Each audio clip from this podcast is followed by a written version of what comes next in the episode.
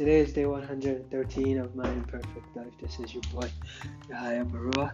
Uh, today's podcast, um, my day was not very efficient, to be honest. Um, I don't know if that's just me, uh, you know, not really giving myself credit, but I didn't really do as much as I really wanted to do.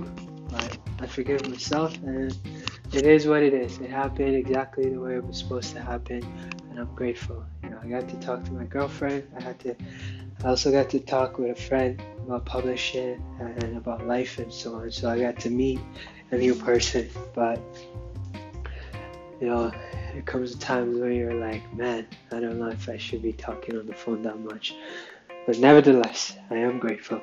And uh, that conversation actually sparked in me what I had before in terms of making my videos as long as I wanted to. Like before, when I first started making my hashtag imperfect, my imperfect life video series, I would always just like, I would actually make a detailed video day by day, step by step, every single day.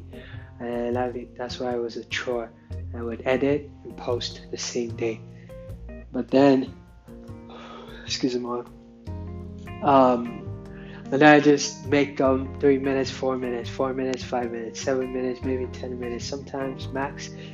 Yeah, not more than 10 minutes actually. Sometimes 11, but 20, I don't think I've ever gotten close to 20 any recent. But nevertheless, but then I haven't had that conversation with a friend. Uh, I realized how much I loved making such videos and really talking about my day and how it was. But I really want to get back on that, to be honest. You know, making like morning debrief, talking about how yesterday went, and then talking about today, and then making videos about today. You know, like for example, my recycle is full, I could talk about that. Or my fish tank is leaking, I could talk about that. Or my girlfriend is working from home and we're just chilling, I could talk about that. Little things like that, but I was concerned about making uh, the videos very personal because I don't know who's watching and whatnot, so little things like that. Nonetheless, I am grateful for such opportunities I'm grateful that I still make a video every single day and I have been doing so for the past three years. This is my third year, so yeah. Strugglesofadreamer.com is my website. If you don't already have a signed copy of my novel, kindly purchase it.